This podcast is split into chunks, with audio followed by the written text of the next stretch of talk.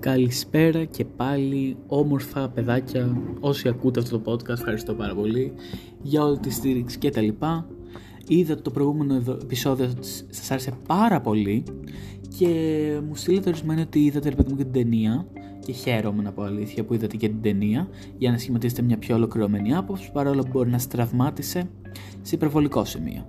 Σήμερα θα κάνουμε μια εξαφάνιση ε, που είναι από, τις αγαπημένες, από τα αγαπημένα μου είδη γιατί είναι και το πιο τρομακτικό όπως έχω ξαναπεί σε άλλο βίντεο γιατί δεν ξέρω, με τρομάζει η ιδέα της εξαφάνισης περισσότερο από την ιδέα της δολοφονίας ότι κάποιος ότι εξαφανίστηκε και δεν βρέθηκε ποτέ μετά. Όπως δεν ξέρω, έχουμε κάνει την εξαφάνιση ε, του Brian Safer του γιατρού. Έχουμε κάνει την εξαφάνιση της Brittany Drexel τελικά ήταν δολοφονία στο update episode που ανέβασα Έχουμε κάνει και άλλες, αλλά το σημερινό ίσως σοκάρει περισσότερο. Εμένα προσωπικά του Brian Safer δεν τολμάει κάνει μία άλλη υπόθεση να πάει, αλλά το σημερινό αφορά κρουαζιέρα. Κρουαζιερόπλιο. Που είναι από τα χειρότερα πράγματα να πάτε για διακοπές. Δεν ξέρω, ποτέ δεν μου αρέσει η κρουαζιέρα και το κρουαζιερόπλιο. Βασικά ζαλίζομαι και προτιμώ να κάνω ό,τι θέλω και να μην έχω ένα πρόγραμμα και να είμαι εγκλωβισμένος σε ένα πλοίο μες στη θάλασσα.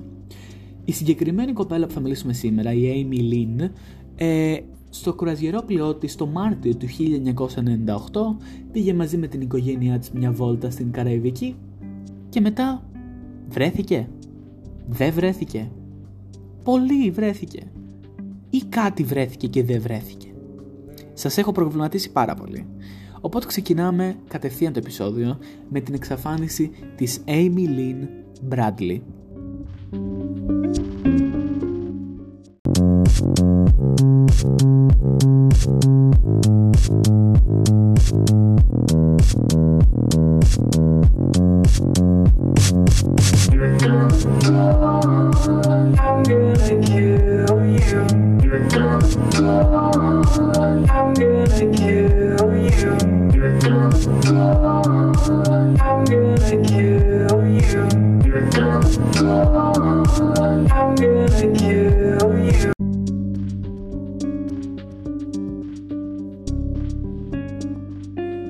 ξεκινήσουμε λοιπόν το σημερινό επεισόδιο λέγοντας ότι από το 2000 μέχρι τη στιγμή που μιλάμε έχουν εξαφανιστεί περίπου 2.000 άτομα από κρουαζιερόπλια και είναι από τις πιο τρομακτικές υποθέσεις του κρουαζιερόπλου γιατί όπως λέω είναι στη μέση του ωκεανού και δεν μπορεί να σε βρει ποτέ κανείς.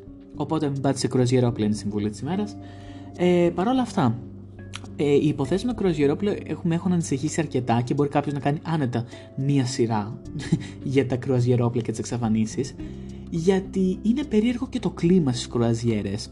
Είναι πάρα πάρα πολλά άτομα, ειδικά αν μιλάμε για πολύ μεγάλες κρουαζιέρες, τα οποία φυσικά δεν ξέρεις και είσαι εγκλωβισμένος στον ίδιο χώρο. Δεν ξέρεις ποιος είναι, δεν ελέγχουν εκεί πολύ στο πλοίο. Δηλαδή, όσες φορές έχω πάει με πλοίο, τελευταία φορά που είχα πάει με πλοίο, και σε ταξίδι ήταν στη Ζάκη, δεν το πιάνω πολύ ως πλοίο ε, ίσως φέτος πάω στην Κρήτη θα το πιάσω περισσότερο. Όχι, ήταν και κάτι άλλο. Μπορεί να ήταν και κάτι άλλο και να το έχω ξεχάσει. Mm, ναι, τέλος Το πλοίο γενικά δεν ελέγχει τόσο πολύ όσο ένα αεροπλάνο για παράδειγμα. Οπότε μπορεί να, να καταλήξεις με κάποια άτομα τα οποία είναι αμφιβόλου άτομα. Ε, σου προκαλούν αμφιβολίες τέλος πάντων. Και το συγκεκριμένο πλοίο, το οποίο ονομάζεται, θα σας πω αμέσως, έχει και ένα Royal Caribbean International Cruise Line Ship Rhapsody of the Seas.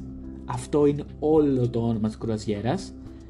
Και ναι, είναι τεράστιο αυτό το όνομα. Ήταν ε, στις 24 Μαρτίου 1998 η μέρα που εξαφανίστηκε. Πάμε πιο συγκεκριμένα τώρα όμως και στην ιστορία της Amy η οποία ήταν 23 χρονών, βρήκε μια σταθερή δουλειά, και είπε η οικογένειά της, ρε παιδί μου, για να το γιορτάσουν πριν φύγει από το σπίτι η Amy, να πάνε μια κρουαζιέρα με τη μάνα της την Άιβα, τον πατέρα της, νομίζω Τζον λεγόταν, δεν ορκίζομαι, ε, και τον αδερφό της τον Μπραντ, ο οποίος ήταν ακόμα. Α, Ρον, όχι Τζον, λεγόταν Ρον, και τον αδερφό της τον Μπραντ, ο οποίος ήταν ακόμα στο πανεπιστήμιο, να πάνε μια κρουαζιέρα, ρε παιδί μου, μαζί για το αποχαιρετιστήριο. Καθίστε όμως που αυτή η κρουαζιέρα τελικά δεν τους βγήκε σε καθόλου καλό όπως καταλάβατε και εσείς. Που ουσιαστικά ρε παιδί μου πήγαν επειδή όλοι ενηλικιώνονται και μετά φεύγουν από την οικογένεια σαν τελευταίο οικογενειακό ταξίδι. Παρ' όλα αυτά, αν η οικογένειά μου ακούει αυτό το podcast που οι περισσότεροι το ακούνε, ε, αν μου πληρώνουν τις διακοπές, εγώ μπορώ να έρχομαι για πάντα. Δεν έχω κανένα θέμα για τζάμπα διακοπές. Οπότε λοιπόν κλείσανε σε αυτό το κρουαζιερόπλαιο το οποίο ήταν για το Πόρτο Ρίκο και το κρουαζιερόπλαιο ήταν φίσκα. Μιλάμε 2.000 άτομα σε κρουαζιερόπλαιο. Φανταστείτε πίχτρα και υδρότα σε αυτό το κρουαζιερόπλαιο. Μάρτιο μήνα κιόλας.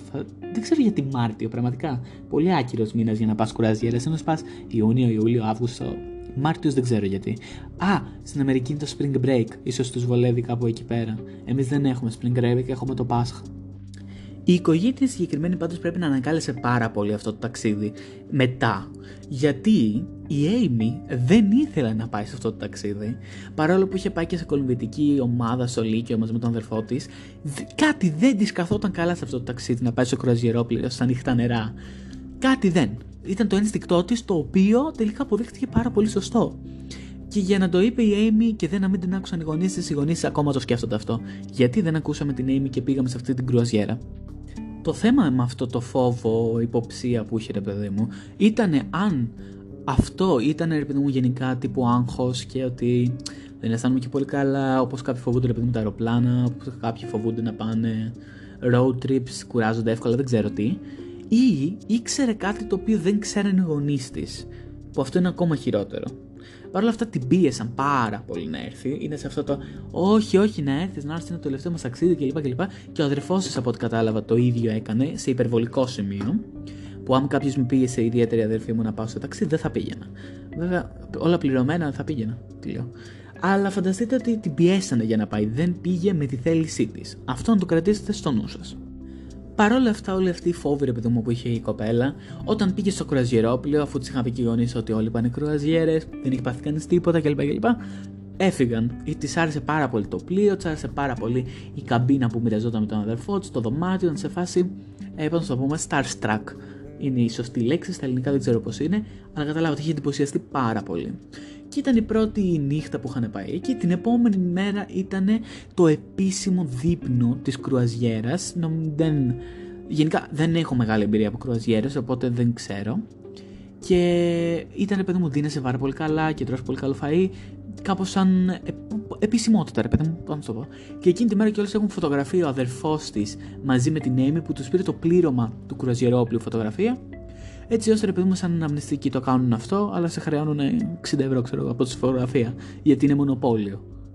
Και αφού λοιπόν τελείωσαν αυτό το εξαίσιο δείπνο που φάγανε, πήγανε λοιπόν στο πάρτι που είχε εκείνη τη μέρα το πλοίο, που λεγόταν Calypso Party, έπαιζε μουσική, και είχε και μια live banda που λεγόταν Blue Orchid, μπλε ορχιδέα. Ε, ήταν ρε παιδί μου το mood, ρε παιδί μου, πάρα πολύ ωραίο, πάρτι κλπ. κλπ. Καταλαβαίνετε, και εγώ θα πήγαινα από όλα αυτά μου φαίνεται πάρα πολύ ωραίο ένα πάρτι. Ε, αφού πήγαν σε αυτό το παρτάκι, το οποίο από ό,τι φαίνεται ήταν λίγο low key παρτάκι, γιατί πήγαν και οι γονείς. Οι γονείς αποχαιρέτησαν τα παιδιά, τους είπαν καλή νύχτα και ο Brad με την Amy αποφάσισαν να πάνε στο night club του πλοίου. Ναι, είχε το κουραζιερόπλαιο και club, παρακαλώ πολύ, το οποίο ήταν στο κάτω κατάστρωμα. Και παρόλο που πήγανε μαζί, δεν καθίσανε μαζί όλη την ώρα. Δηλαδή είναι αυτό που πας με τα αδέρφια και σε φάση, ναι, κάνω ότι δεν με ξέρεις, δεν σε ξέρω, έτσι μόνο αλλά ήταν μαζί. Πήγαν μαζί. Αυτό έχει σημασία. Και όπως καταλάβατε, ο Μπραντ φλερτάρε με τις κοπέλες, κλασικά παιδάκια.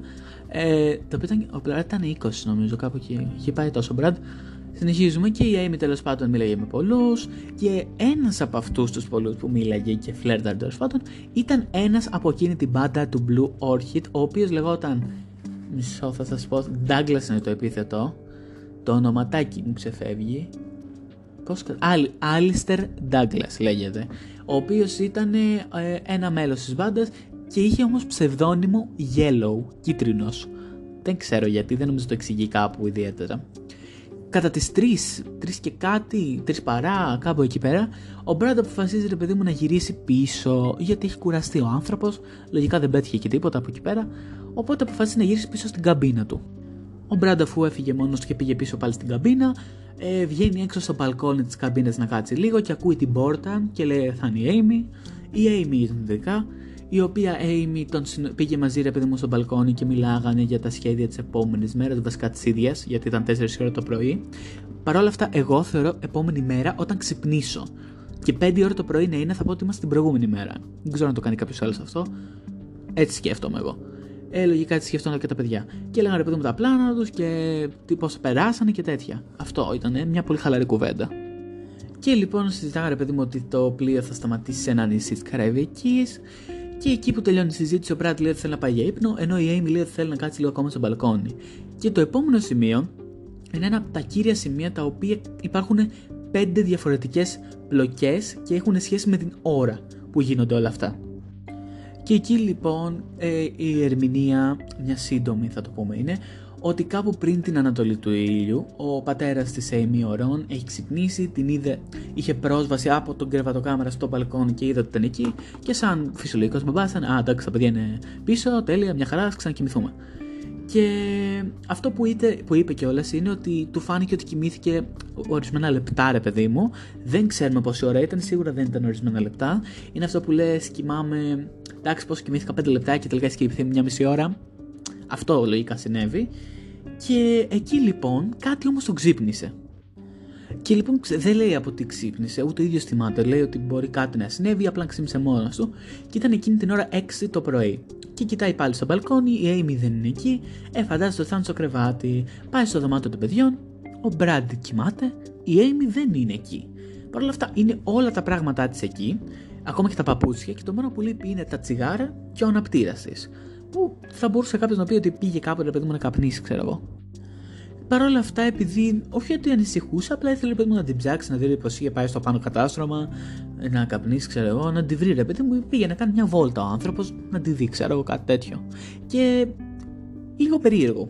Δεν ξέρω. Κάπως μου ξύνησε αυτό το κομμάτι. Και θα σας πω λίγο γιατί μου ξύνησε. Γιατί τότε δεν υπήρχαν φυσικά τα κινητά τηλέφωνα το 1998 ή δεν υπήρχαμε το ίδιο θέμα με σήμερα. Γενικά δεν είχαν κινητά από ό,τι κατάλαβα πολύ. Και το σημείο είναι ότι το πλοίο είναι τεράστιο. 2.000 άτομα. Είναι αδύνατον να βρεις κάποιον που δεν ψάχνεις κιόλας με ιδιαίτερη προσπάθεια ανάμεσα σε 2.000 άτομα. Οπότε είναι περίεργο. Δεν μπορείς να βρεις κάποιο άτομο μέσα σε ένα τόσο μεγάλο πλοίο. Γιατί μπορεί να κάνει ο άλλο κύκλους, να έχεις περάσει πέντε φορές μπροστά του, να μην τον έχεις δει, να περνάει αυτός, να προχωράει εκείνος, να προχωράει εσύ, και κάπου να τον βλέπεις, αλλά να μην περνάει. Δεν ξέρω δεν μπορείς να βρεις άτομο μέσα στο κρουαζιερόπλαιο. Είναι φυσικά αδύνατο.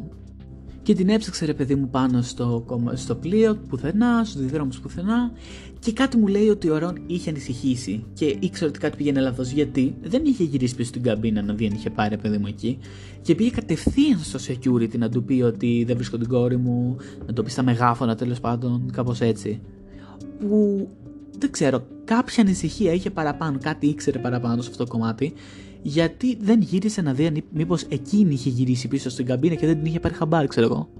Και γυρνάει λοιπόν πίσω στην καμπίνα, τρε, τρεμάμενος, ε, αγχωμένος τα πάντα, ξυπνάει τη γυναίκα του ε, σε κλάσμα δευτερολέπτου και πάει να τον βοηθήσει να ψάξουν, αλλά φυσικά δεν μπορούσε να ψάξει ένα κρουαζιερόπλο. Η γυναίκα το κατάλαβε λίγο πιο έξυπνα από εκείνον και πήγανε στους αρμόδιους να πούνε, ρε παιδί μου, να ανακοινώσουν ότι λείπει, αλλά είναι 23 χρονών. Δεν είναι παιδάκι. Οπότε την αντιμετώπισαν λίγο ε, διαφορετικά. Και ο τρόπος αντιμετώπισης τους προς την Amy τέλος πάντων ήταν να μην το πούν σε κανέναν. Γιατί λέει δεν θέλουν να χαράσουν διακοπές κανενός ούτε να αναστατώσουν κανέναν. Και ε, θα μπορούσαν ρε παιδί μου να τη βρούνε ή να δουν ότι είναι εκεί ρε παιδί μου. Αλλά επειδή οι αρμόδιοι του κουραζιερόπλιου δεν το δέχτηκαν, δεν έμαθε ποτέ κανείς τίποτα σε αυτό το κομμάτι εκείνη τη στιγμή. Όμως τα πράγματα δεν όδευσαν προς το καλύτερο φυσικά, αλλά προς το χειρότερο.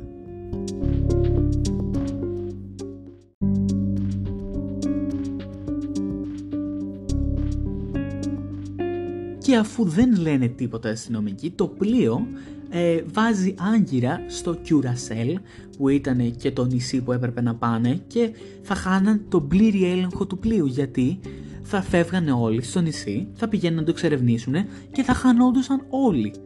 Οπότε όσοι γίναγαν πίσω μετά στο πλοίο, μπορεί κάποιος ή η Amy ακόμα να μην γυρνούσε ποτέ πίσω στο πλοίο.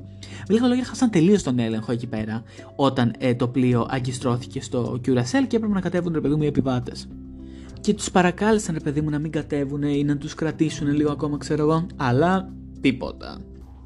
Επειδή δεν είναι αστυνομία, είναι security Το τονίζω αυτό γιατί η αστυνομία θα, θα τους κράταγε, θα έκανε τη δουλειά της κανονικά. Τους άφησαν και έφυγαν οι χιλιάδες άνθρωποι μέσα από το κρουαζιερόπλαιο έτσι στο νησί του Κιουρασέλ χωρίς να πάρουν ούτε μία πληροφορία ότι μία κοπέλα έχει εξαφανιστεί. Παρ' όλα αυτά, επειδή είναι πάρα πολύ φιλότιμοι και καλόκαρδοι αυτοί οι άνθρωποι, αποφάσισαν μετά αφού έφυγαν οι χιλιάδες άνθρωποι να κάτσουν στο πλοίο να ψάξουν λίγο ρε παιδί μου τα πράγματα, τα δωμάτια, ε, λίγο απ' έξω να δουν πώς είναι ρε παιδί μου κάπου εκεί η Amy. Παρ' όλα αυτά δεν σταμάτησαν κανένα και όλοι πήγαν στο Κιουρασέλ έτσι. Ε, Γιούρια. Παρ' όλα αυτά έκαναν κάποια δουλειά, δεν μπορείς να πεις. Και φυσικά δεν βρήκαν τίποτα από την Amy. Οπότε ρώτησε ξανά πάλι το πλήρωμα ο πατέρας της Amy αν μπορούν να κάνουν κάποιες ερωτήσεις στους επιβάτες όταν ξαναμπούν πίσω στο πλοίο. Και φυσικά τους είπανε όχι έχουμε ένα πρόγραμμα πρέπει να σταματήσουμε εκεί και μετά εκεί και μετά εκεί και μετά εκεί. Οπότε χεστήκαμε λίγο που η κόρη σας αγνοείται. Ε, και το μόνο που μπορείτε να κάνετε είναι είτε να μείνετε στο πλοίο ή αφού δεν βρήκαμε πουθενά ότι είναι στο πλοίο να βγείτε έξω στο Κιουρασέλ και να βρείτε μόνοι σας τη λύση για να γυρίσετε πίσω. Εμείς θα σας παρατήσουμε σε αυτό το νησί. Και όσο περίεργο και να σας φαίνεται αυτή η απόφαση είναι δύσκολη. Τι θα κάνετε, θα κάτσεις στο πλοίο ή θα μείνεις στο νησί που πιθανότατα μπορεί να είναι η κόρη σου; Η οικογένεια αυτή τι αποφάσισε; Να μείνει στο νησί. Αυτό δεν το περίμενε. Αυτό ήταν ένα πολύ μεγάλο plot twist. Έψαξα κάτι μόλις τώρα, γιατί μου έκανε εντύπωση. Το νησί δεν λέγεται Κιουρασέλ, όπως το έλεγα εγώ. Λέγεται Κιουρασάο. Απλά προφέρεται Κιουρασάο, κάπως έτσι. Στα ελληνικά Κουρασάο το γράφει, σαν κρουασάν. Και είναι ένα νησί στην Καραϊβική, το Κιουρασέο, το οποίο είναι λέει, ο απόλυτος προορισμός της Καραϊβικής. Πρέπει να πάτε εκεί οπωσδήποτε, θα χαλαρώσετε. Αν βρείτε και την Amy, άλλο θέμα αυτό. Οπότε λοιπόν, ε, αφού κατέβηκαν στο Κιουρασέο, έπρεπε να κάνουν τις εξής σκέψεις. Πάμε να ψάξουμε, πάμε να μείνουμε στην είσοδο του Κιουρασέου σε περίπτωση που γυρίσει πίσω; Ή μπορεί να είναι στο πλοίο; Ήταν κάποιες σκέψεις που πέρασαν από το μυαλό της οικογένειας και φυσικά από όλων, γιατί είναι, είναι περίεργο. Δηλαδή τέτοια απόφαση να μείνεις στο νησί ή να γυρίσεις πίσω στο πλοίο είναι 50-50, δεν ξέρεις ποτέ τι μπορεί να έχει γίνει. Και αφού πήραν αυτή την απόφαση, έψαξα πάλι λίγο ακόμα το Κιουρασέο και να πω την αλήθεια, παιδιά, δεν το έχω ξανακούσει αυτό. Τέλειο το νησί. Θυμίζει Φίτζι με Ολλανδία. Τα κτίρια θυμίζουν λίγο Ολλανδία. Τα, οι παραλίες θυμίζουν Φίτζι. Είναι πάρα πολύ όμορφο το κυρασαίο. Πολύ ωραία επιλογή να κάτσεις εκεί στην παραλία. Πάρα πολύ ωραία. Υπάρχει και το μικρό κιουρασαίο, το Klein κιουρασαίο. Υπάρχουν τα Spanish Waters. Τέλος πάντων, δεν είμαστε τουριστικό γραφείο του κιουρασαίου. Απλά είναι πάρα πολύ ωραίο και δεν το είχα σκεφτεί ποτέ. Ε, και πάνε κρουαζιέρες εκεί λοιπόν. Και αυτό μόνο μπορούσε να κάνει το πλοίο για να κάνει ρε παιδί μου την Amy να δώσουν μια ελπίδα είναι να ειδοποιήσει το λιμενικό γιατί μπορεί να έπεσε από τον μπαλκόνι στο νερό. Οπότε δεν ξέρει κανείς. Το λιμενικό λοιπόν στέλνει ελικόπτερα, πλοία, τζέτσκι, τα πάντα να ψάξουν όλο τον ωκεανό μέχρι το Κιουρασέο, από την αρχή μέχρι το Κιουρασέο. Και φυσικά δεν βρίσκουν τίποτα. Και η αστυνομία λοιπόν το λιμενικό τέλος πάντων τους λέει ότι δεν βρήκαμε τίποτα και μπορεί να έχει γίνει κάτι πιο εγκληματικό. Κάποιος να την πήρε τέλος πάντων. Όμως τους είπε επίσης ότι η απόφαση να μείνουν στο Κιουρασέο ήταν λάθος, γιατί δεν έγινε έλεγχος. Το μόνο που έκανε η security η εταιρεία εκεί πέρα ήταν να ελέγξει τους κοινούς χώρους, τους διαδρόμους και τα μπάνια. Δεν έλεγξε τίποτα άλλο μέσα στο πλοίο τα νεύρα μου έχουν τσιτώσει εδώ πέρα. Αν ήμουν εγώ η οικογένεια της Amy θα, θα ούρλιαζα εκείνη την ώρα με τα πόσα λάθη έχουν ήδη γίνει σε αυτή την υπόθεση. Και αυτό που λέει η οικογένεια είναι ότι πρέπει να ξαναπάνε πίσω στο πλοίο μαζί με την αστυνομία για να ψάξουν καλύτερα και φυσικά αυτό έγινε και πήγανε στο νησί του Αγίου Θωμά St. Thomas Island που είναι στα Virgin Islands, στο Πόρτο Ρίκο είναι αυτό πάλι, US Virgin Islands και έχω να πω ψάχνοντας τον Αγίο Θωμά, παιδιά τι, τι ωραίο νησί και αυτό, Καν, έχει για scuba diving, έχει πάρα πολύ ωραίες θεές, πάρα πολύ ωραία θάλασσα και κόλπους, έχει ιστορικό, ιστορικά κτίρια, πάρα πολύ ωραίο, μήπως πρέπει να πάω εγώ σε αυτή την κρουαζιέρα; Αλλά φοβάμαι μήπως και εγώ χαθώ, όπω η καημένη Amy. Παρ' αυτό ήταν το 98, το είμαστε 2022. Πάντως και ο Άγιος Θωμάς, πάρα πολύ ωραίος. Εγώ σας κάνω τουριστική διαφήμιση πλέον της κρουαζιέρας του Πορτορίκο.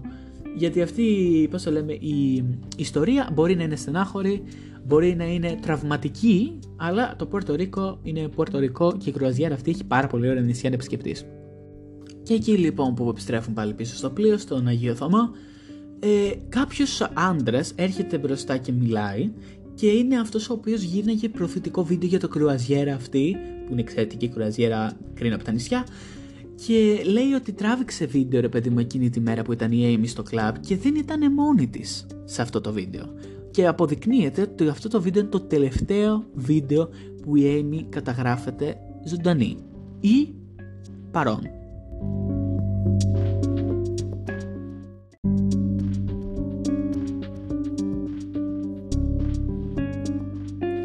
Δίνει λοιπόν ότι πας στο βιντεάκι στην αστυνομία και βλέπουμε την Amy να χορεύει. Το βίντεο αυτό υπάρχει και στο YouTube, το είδα πριν λίγο. Και χορεύανε, παιδί μου, είχε κάποια κλασικά τραγουδάκια κρουαζιερόπλαιο και δεν ήταν μόνη της. Ποιος ήταν μαζί της, ένα όνομα που έχουμε ήδη ακούσει. Ο Alistair Douglas, το μέλος της μπάντας, αυτός που ο Yellow, ο κίτρινος, αυτός ήταν μαζί της εκείνη τη στιγμή. Κάτι περίεργο σε αυτό το βίντεο, που παρόλο που η Amy ήταν μαζί με το γέλο σχεδόν όλο το βράδυ και με βαρτηρίες, είναι ότι δεν τους έδωσε το κανονικό βίντεο. Τους έδωσε το αντίγραφο του βίντεο. Και ζήτησαν το κανονικό και λέει δεν το δίνω. Και λέει το FBI το χρειάζεται. Και η απάντησή του ήταν αν το θέλει το FBI να έρθει να μου το ζητήσει. Το FBI δεν το ζήτησε ποτέ. Ποτέ το μποτόν αυτό το βίντεο δεν ζητήθηκε από το FBI. Όμως τα χρόνια περνάνε και βλέπεις συνέχεια την ιστορία της Amy στις ειδήσεις, πουθενά όμως δεν αναφέρεται στο βίντεο που ήταν αυτό. Έχουν περάσει τα χρόνια, το τονίζω, έχουμε προχωρήσει από το 1998 μετά στο 2000. Και αφού βλέπει λοιπόν αυτό, επικοινωνεί ξανά με την οικογένεια για να δούνε το βίντεο. Και αφού λοιπόν επικοινωνεί με την οικογένεια, ένα χρόνο μετά, η οικογένεια δεν είχε δει ποτέ το βίντεο. Το βίντεο το είδε μόνο το πλήρωμα του πλοίου δεν το ζήτησε ποτέ το FBI και δεν το ήξεραν ότι υπήρχε αυτό το βίντεο. Και το πλήρωμα είναι λίγο ύποπτο, γιατί ένα από τα μέλη του, το μέλος της μπάντας, ήταν μαζί της στο βίντεο. Οπότε ίσως θεωρούταν, ρε παιδί μου, ύποπτο όλο το πλήρωμα. Και κάπως προσπαθούσαν, ρε παιδί μου, να το θάψουν αυτό το κομμάτι, να το σταματήσουν. Και σε αυτό το βίντεο, ρε παιδί μου, είναι ότι χορεύουν πάρα πολύ κοντά, σε κάποιο σημείο κρατάνε και τα χέρια. Και το τελευταίο σημείο που φαίνεται η Amy είναι όταν είναι κοντά στο ασανσέρ και χορεύει λίγο εκεί, περιμένουν, ρε παιδί μου, να έρθει το ασανσέρ. Και μιλάμε για τις 4 παρα 25 το πρωί εκείνης της μέρας. Είναι τότε που ο αδερφός της πάει στην καμπίνα και εκείνη ανεβαίνει προς την καμπίνα εκείνη την ώρα. Και επειδή όπως καταλάβατε ο κίτρινος a.k.a. Yellow a.k.a. Alistair Douglas είναι ύποπτος, η αστυνομία τον καλεί για μερικές ερωτήσεις και η ιστορία που τους δίνει δεν ταιριάζει καθόλου με το χρονική διάρκεια των βίντεο. Ο Yellow λέει στην αστυνομία ότι ναι γνωρίστηκε με την Amy πια ένα ποτό στο κλαμπ κατά τις μία και κάτι και μετά αυτός ανέβηκε με, το, ε, με τον ανελκυστήρα, ανελκυστήρα, με το ασανσέρ τέλος πάντων του προσωπικού, όχι το κοινό ασανσέρ, για να πάει στο δωμάτιό του να κοιμηθεί. Αυτή είναι η ιστορία του που δεν ταιριάζει με την ιστορία την κανονική και τα βίντεο που είδαμε γιατί λέει τρεις και. Αυτός είπε μία και. Έχουμε δύο ώρες απόκληση εδώ πέρα. Την ώρα που οι αστυνομικοί μιλάνε με το γέλο και κατάλαβαν ότι αυτό που τους είπε είναι ψέμα, ο Μπραντ, ο αδερφός της Amy, θυμήθηκε ότι εκείνη τη μέρα είχε βρεθεί, είχε δει τον Yellow και κάτι ήταν τόσο στραβό που εκείνη τη στιγμή δεν του έκανε αίσθηση, αλλά μετά από αυτόν τον καιρό του έκανε τρομερή αίσθηση και τον ανατρίχιασε οριακά θα λέγαμε.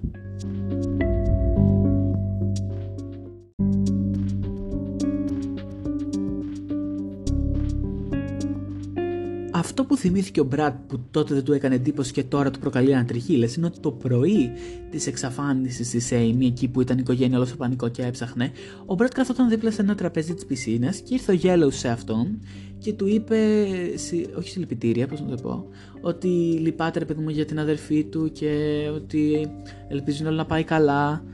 Πού το ήξερε; Ήταν η στιγμή που δεν είχε ανακοινωθεί πουθενά δεν είχε πάει η οικογένεια να ενημερώσει ούτε το κατάστρωμα, ούτε τους ε, επεύθυνους, ούτε τους security και φυσικά όλο το πλήρωμα του πλοίου δεν είχε ενημερωθεί ακόμα.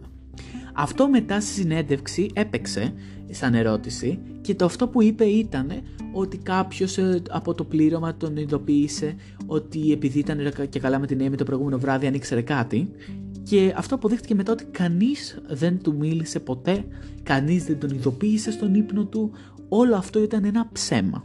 Ο μόνος που ήξερε ότι η Amy είχε εξαφανιστεί ήταν ο πατέρας της και είπε ότι ένα μέρος του πληρώματος στις 6 το πρωί ήρθε και τον ξύπνησε. 6 το πρωί ήταν η ώρα που ο πατέρας του συνειδητοποίησε ότι η Amy έλειπε. Δεν ταιριάζουν οι ώρες, είναι ψέμα. Αργότερα λοιπόν δύο κοπέλες πήγανε στην οικογένεια της Amy και είπανε ότι είδαν τον Yellow με την Amy κοντά στις 6 παρατέταρτο το πρωί Sorry. Κοντά στις 6 παρατέταρτο το πρωί μαζί. Κάτι το οποίο δεν το είχαν ξανακούσει. Και τους είδαν να βγαίνουν από το ασανσέρ εκείνη την ώρα στις 6 παρατέταρτο και να επιστρέφουν πίσω στο κλαμπ όπου ο Yellow της έδωσε ένα μαύρο ποτό που υποπτεύθηκαν ότι είναι ρε παιδί μου είτε κοκακόλα είτε καφές. Εκτός από τον Brad και αυτό που θυμήθηκε ε, και κίνησε φυσικά όλες τις υποψίες εκεί πέρα, ε, μπορεί όντως η Amy ρε παιδί μου να ήταν μαζί του, αλλά κάποια ψέματα λέει ο Γέλο. Η οικογένεια θυμήθηκε κάτι άλλο που εκείνες τις μέρες της διέφυγε στο fancy dinner που σας είχα πει το πρώτο βράδυ το επίσημο που φάγαν τα φαγητά και πήραν την πανάκριβη φωτογραφία. Αν δεν ξέρετε πώς δουλεύει το κρουαζιερόπλαιο, παίρνουν τις φωτογραφίες λοιπόν και καθώς τρώνε οι οικογένειες τις εκτυπώνουν και τις βάζουν σε ένα τραπέζι έτσι ώστε να πάνε μετά για να αγοράσουν και να τις πληρώσουν χρυσές. Αφού φάγανε και τελειώσανε πάνε εκεί και όλες οι φωτογραφίες που ήταν με την Amy είχαν εξαφανιστεί δεν υπήρχε ούτε μία φωτογραφία με το πρόσωπο της Amy και ξέρουμε 100% ότι τράβηξαν την Amy φωτογραφίες με τον αδερφό της, με την οικογένειά της και δεν υπήρχε ούτε μία φωτογραφία πάνω σε αυτό το τραπέζι εκτυπωμένη. Και ο φωτογράφος χαρακτηριστικά θυμάται ότι τους είχε πάρει φωτογραφίες, το είπε και ο ίδιος, και θυμάται χαρακτηριστικά ότι και τις εκτύπωσε. Που σημαίνει ότι κάποιος ήρθε και τις πήρε. Και μέχρι και τη σήμερα ημέρα δεν έχουν βρεθεί ποιος πήρε αυτές τις φωτογραφίες. Και περνάει λοιπόν ένας μήνας από τότε και γυρνάνε πίσω στη Βιρτζίνια, τελείως κρουαζιέρα και φτιάχνουν ιστοσελίδα, προσπαθούν να πάρουν τα κανάλια για να δώσουν περισσότερη σημασία στη θέση της Amy, αλλά τίποτα. Τίποτα, δεν συμβαίνει τίποτα. Και αυτό το θέμα που υπήρξε είναι ότι ξαναπήγαν στο Κουρασάο, Κουρασάο, όπως θέλετε να το πείτε, ο Μπραντ και ο Ρο να ξαναψάξουν, αλλά δεν ξέρανε πού να ψάξουν, πού ήταν το σωστό μέρος. Απλά ήταν παιδί μια βάση που ξέρουν ότι ίσως μπορεί να ήταν εκεί και θα μάθαιναν ε, το Μάιο του 1999, ένα χρόνο και δύο μήνες αργότερα, κάτι σημαντικό.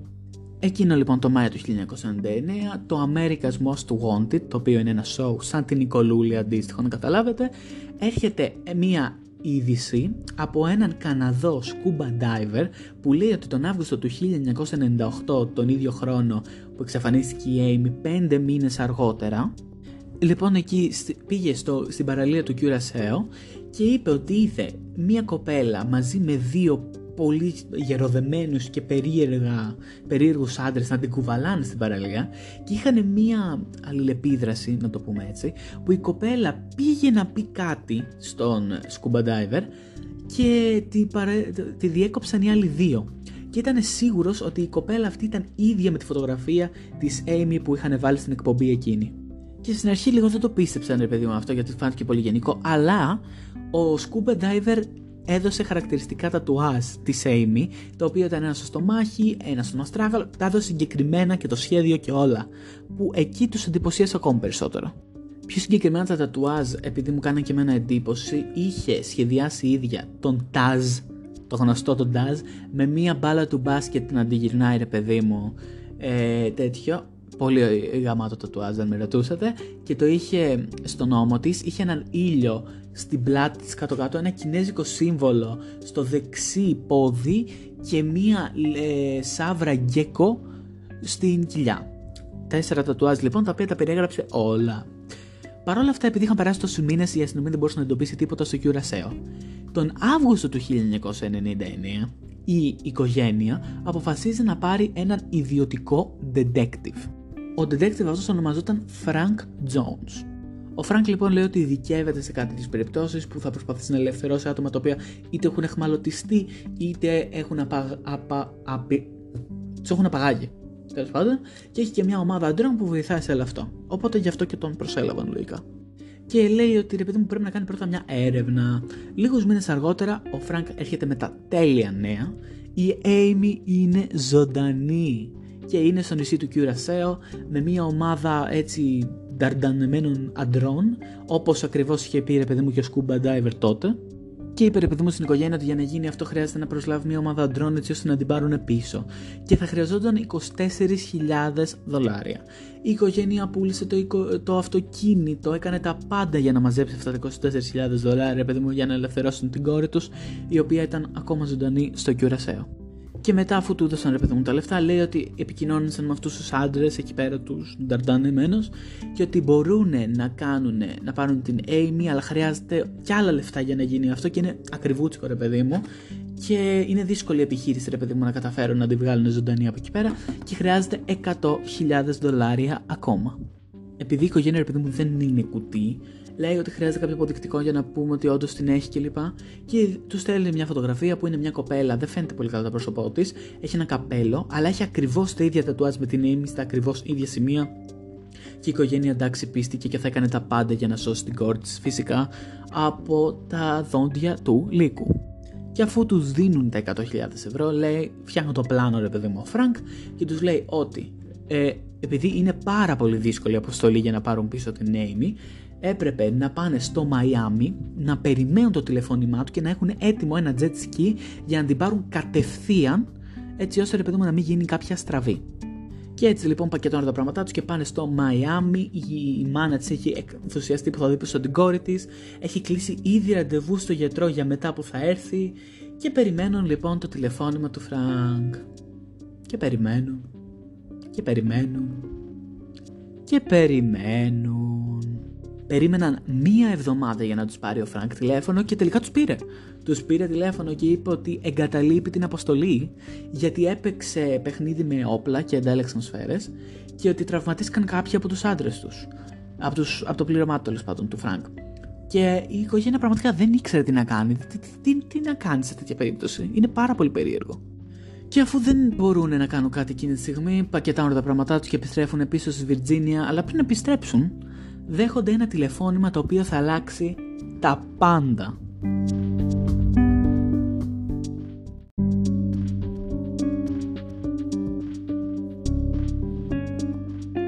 Και λοιπόν εκεί στο ξενοδοχείο στο Μαϊάμι τους παίρνει ένας τυπάς, τον οποίο δεν τον ξέρουν, δεν τον έχουν γνωρίσει ποτέ, και τους λέει ότι εγώ δουλεύω μαζί με τον Frank Jones και άκουσα ρε παιδί μου τι τους έλεγε, ότι δουλεύουν και έχουν δει αυτού τους άντρες και γίνει αυτό με τα όπλα και δεν έχουν κάνει τίποτα δεν έχει συμβεί τίποτα. Και ότι τους εκμεταλλεύεται και τους εξαπάτησε τους πήρε 124.000 δολάρια δεν κάνει τίποτα για να ζει την καλή ζωή στο Κιουρασέο.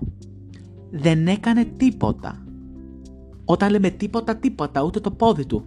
Δε, όλα αυτά ήταν ψέματα που τους έλεγε απλά για να τους πάρετε λεφτά. Ε, τι να πω.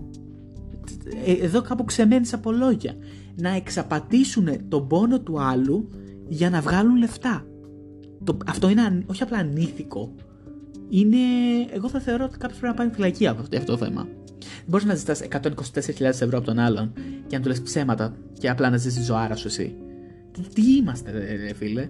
Ε, συντριπτικό για την οικογένεια. Αλλά αυτό έχει ξαναγίνει και σε άλλες υποθέσεις εξαφανίσεων. Παίζουν με τον πόνο για να σου πάρουν τα λεφτά. Και πρέπει να είσαι πολύ προσεκτικός από ό,τι φαίνεται.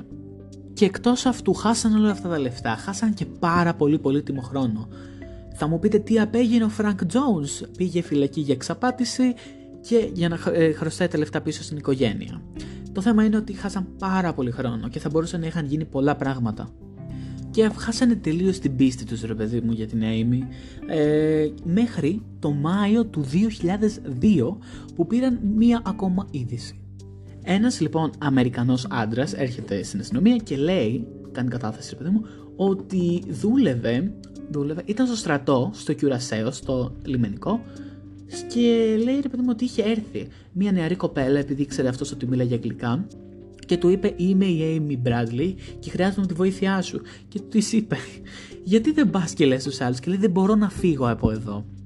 Εκείνος δεν ήξερε φυσικά γιατί δεν ενημερώνονταν λόγω το ειδήσιο αφού ήταν μέσα στο λιμενικό στρατό, έκανε τη θητεία του, έκανε λογικά ναι, κάτι τέτοιο.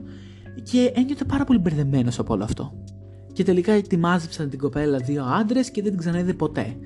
Και ο, λέει, ο παιδί μου ότι ο λόγος που δεν το ανέφερε ποτέ αυτό στην αστυνομία πιο νωρίς ήταν ρε παιδί μου επειδή ήταν σε ένα σημείο που δεν θα έπρεπε να ήταν, δηλαδή τύπου κοπάνα έκανε και θα έπρεπε κανονικά να δούλευε ε, και θα, έμπλε, θα έβρισκε τον πελάτη ρε παιδί μου. Οπότε λέει ότι κάποιος άλλος θα τη βοηθήσει. Μια λάθος νοοτροπία τελείως. Και δεν ξέρω. Ε, το κατάλαβα ρε παιδί μου μετά, αφού γύρισε πίσω στη στεριά, ότι αυτή η συνέβρεση της Amy με εκείνον ήταν πάρα πολύ σημαντικό στοιχείο. Τα χρόνια αρχίζουν και περνάνε ξανά και ξανά μέχρι το 2005, τρία χρόνια αργότερα από το νεαρό που, ε, που ήταν στο λιμενικό. Και βγαίνει μια διαφήμιση για sex workers στην Καραϊβική και υπάρχει μία τύπησα εκεί πέρα η οποία ονομάζεται Jazz και μοιάζει τόσο πολύ στην Amy που πραγματικά ανησύχησε πάρα πολύ κόσμο αυτό. Αυτό τη συγκεκριμένη διαφήμιση του 2000. Τώρα βλέπω τη φωτογραφία και εγώ μπροστά μου. Είναι ε, μία τύπησα η οποία είναι ακριβώς τα ίδια χαρακτηριστικά. Η Amy το 98 είχε κοντό μαλλί, έμοιαζε με γριά πολύ λίγο το 98. Τώρα έχει μακρύ φουντωτό μαλλί, αλλά το σαγόνι είναι ίδιο, τα μάτια είναι ίδια, το πρόσωπο είναι ίδιο ακριβώς. Και φαίνεται ότι έχει μεγαλώσει και έχει περάσει κάποια πράγματα. Και φαίνεται ρε παιδί μου πάρα πολύ ομοιότητα, δηλαδή βλέπω τώρα και την παλιά εικόνα, τη φωτογραφία του 98, είναι ίδια παιδιά, μοιάζει τόσο πολύ, πατήστε το να το δείτε. Amy Lynn Bradley 2005 και 1998. Απλά έχει περισσότερο μαλλί και φαίνεται ταλαιπωρημένη σε αυτή τη φωτογραφία. Ενώ το 98 ήταν πιο χαρούμενη γιατί ήταν στο κρουαζιερόπλιο. Την πήγανε λοιπόν αυτή τη φωτογραφία σε ειδικό specialist, ο οποίος δουλεύει τώρα στο FBI και θα έβαζε στοίχημα την καριέρα του στο FBI ότι αυτή είναι η Amy. Παρ' όλα αυτά, ψάχνοντας όλη τη φωτογραφία, δεν κατέληξαν πουθενά, δεν βρήκαν πουθενά κανένα άτομο. Και από τότε το 2005 μέχρι και το 2022 σήμερα δεν υπάρχει καμία άλλη εξέλιξη σε αυτή την υπόθεση.